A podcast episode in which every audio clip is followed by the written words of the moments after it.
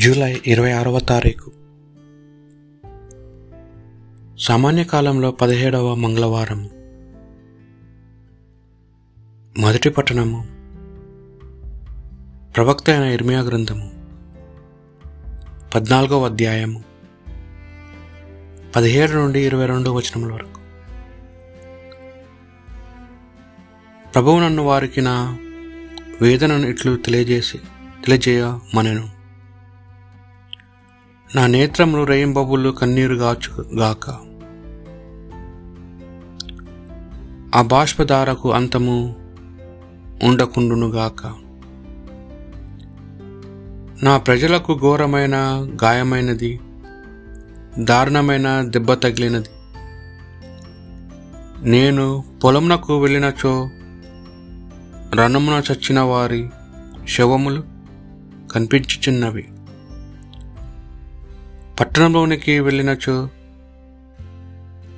క్షమాపీడితులు తగులుతున్నారు. ప్రవక్తలను యాజకులను తమ పని తాము చేయుచున్నారు. కానీ వారేమి చేయుచున్నారో వారికి తెలియదు. ప్రభు నీవు యూదాను పూర్తిగా నిరాకరించితివా? సియోనును ఇసిరించుకొనిటివా మరలా కోలుకోని రీతిగా మమ్ము గాయపరిచిత వేళ. మేము క్షేమమును ఆశించితిమి కానీ ఫలితము కలగలేదు. ఆరోగ్యము సిద్ధించుటకుంటుమి కానీ భీతి వాటిల్లను. ప్రభు మేము నీకు ద్రోహముగా పాపము చేసితిమి.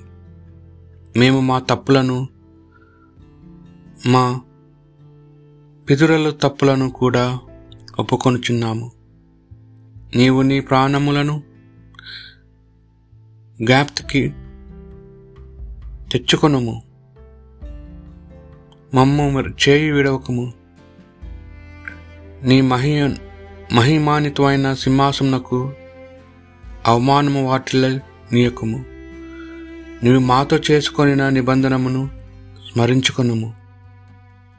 దానిని రద్దు చేయకము. అన్యజాతుల విగ్రహములను వాన కురిపి వాన కురిపింపలేవు. ఆకాశము స్వయముగా జల్లులు కురిపింపలేదు. మా పబుడవైన దేవ నీవే ఆ పనికి సముద్రుడవు మేము నిన్నే నమ్మితిమి. ఈ కార్యం నెల్లా చేయగలవాడవు నీవే. ఇది ప్రభు వాక్కు ప్రభుని నామకీర్తి కొరకు మమ్ము రక్షింపము. మా పూర్వ పాపము గాను నీవు మమ్ము శిక్షింపకము. జాలితో వెంటనే మమ్ము ఆదుకొనుము. మేము హీనస్థితికి దిగజారిపోయితిమి. ప్రభు నీ నామకీర్తి కొరకు మమ్ము రక్షింపము. మాకు రక్షకులమైన దేవా నీ నామకీర్తి కొరకు నీవు మాకు సాయము చేయము. నీ కీర్తి కొరకు మమ్ము రక్షింపము. మా పాపములను మన్నింపము. ప్రభు నీ నామకీర్తి కొరకు మమ్ము రక్షింపము. చెరలోనున్న వారిని నిట్టూర్పులు నీకు వినిపించునుగాక. నీ మహిమలతో ముత్తువాత మృత్యువాత బడునున్న వారిని విడిపింపము.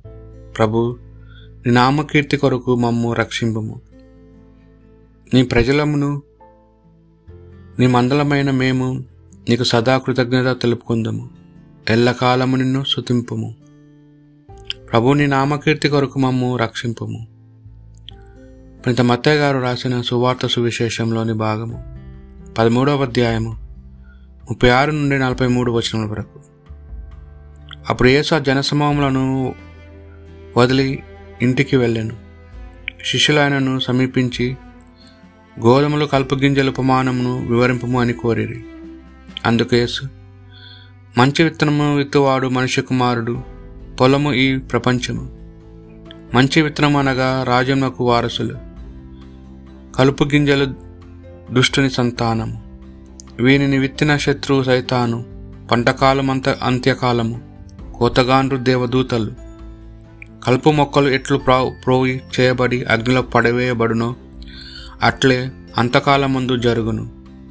మనుష్య కుమారుడు తన దూతలను పంపును. వారు ఆయన రాజ్యం నుండి పాపభాషితులమైన ఆటంకములను అన్నిటినీ దుష్టులను అందరూ ప్రోగు చేసి అగ్నిగుండంలో ప్రద్రోయుదురు. అచట వారు ఏడ్చుచు పండ్లు కొరుకుకుందరు. అప్పుడు నీతిమంతులు తమ తండ్రి రాజ్యంలో సూర్యుని వలె ప్రకాశింతురు. వినులున్న వారు వినుగాక ఇది ప్రభు సువిశేషము.